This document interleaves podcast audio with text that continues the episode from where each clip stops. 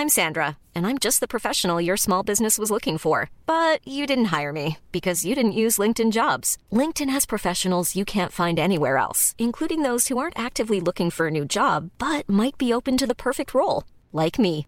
In a given month, over 70% of LinkedIn users don't visit other leading job sites. So if you're not looking on LinkedIn, you'll miss out on great candidates like Sandra. Start hiring professionals like a professional. Post your free job on linkedin.com/people today.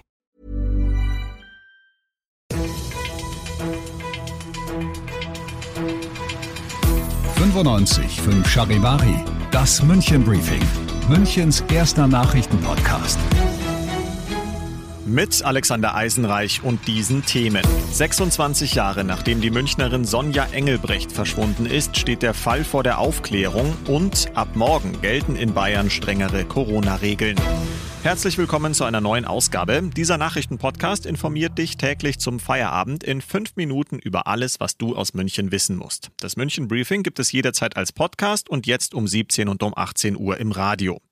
Und wir starten mit einem der spektakulärsten ungelösten Fälle Deutschlands. 26 Jahre lang war Sonja Engelbrecht aus München vermisst. Jetzt gibt es die traurige Gewissheit, Sonja ist tot. In der Nähe von Eichstätt wurde in einem Wald ein Knochen gefunden, der ihr zugeordnet werden konnte. Charivari München-Reporter Oliver Luxemburger, nochmal für alle zusammengefasst, was war damals genau passiert? Ja, am 11. April 1995 ist die damals 19-jährige Sonja nach dem Feiern in einer Kneipe noch kurz in der Wohnung von Freunden. Gegen 2 Uhr nachts macht sie sich dann mit einem Begleiter zu Fuß auf den Heimweg. Am Stiegelmeierplatz will sie von einer Telefonzelle aus ihre Schwester anrufen, damit sie sie abholt. Ihr Begleiter, ein junger Mann, der steigt so gegen 2.30 Uhr dann in eine Tram und lässt Sonja dort zurück. So hat er es zumindest berichtet. Seitdem wurde Sonja nie wieder gesehen. Man weiß bis heute nicht, was wirklich passiert ist. Fest steht jetzt nur, Sonja ist nicht mehr am Leben. Olli, du bist ja sogar persönlich in den Fall involviert. Die Angehörigen hatten damals direkt nach Sonjas Verschwinden bei 955 Charivari angerufen und gebeten, übers Radio einen Suchaufruf zu starten.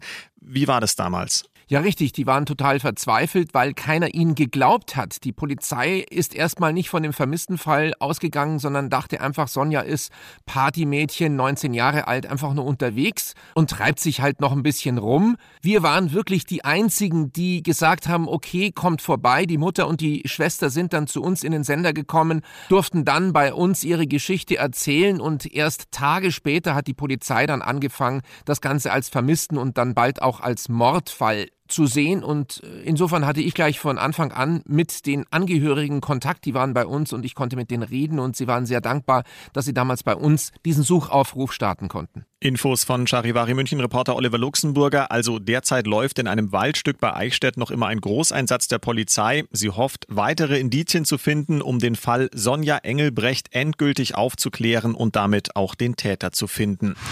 In Bayern gelten ab morgen strengere Corona-Regeln. Die Regierung hat die letzten Freitag angekündigten Maßnahmen beschlossen. Damit gilt fast überall die 2G-Regel, zum Beispiel auch beim Friseur. Außerdem gibt es Kontaktbeschränkungen für Ungeimpfte. Bars und Clubs müssen schließen und Restaurants dürfen nicht länger als bis 22 Uhr öffnen. Und denk bitte dran, ab morgen gilt im öffentlichen Nahverkehr 3G. Alle Regeln zum Nachlesen findest du auch nochmal zusammengefasst auf charivari.de. Du bist mittendrin im München Briefing, Münchens ersten Nachrichtenpodcast. Nach den München-Meldungen jetzt noch der Blick auf die wichtigsten Themen aus Deutschland und der Welt. Und auch hier geht es nochmal um das Thema Corona, denn die Debatte über eine allgemeine Impfpflicht in Deutschland nimmt immer mehr an Fahrt auf. Aus Berlin, Charivari-Reporter Thomas Brockt. Es war lange ein Tabu bei den Corona-Maßnahmen. Inzwischen wird ganz offen über eine Impfpflicht für alle diskutiert. Die würde zwar aktuell kaum helfen, um die vierte Welle zu brechen, könnte aber zumindest eine fünfte oder sechste verhindern.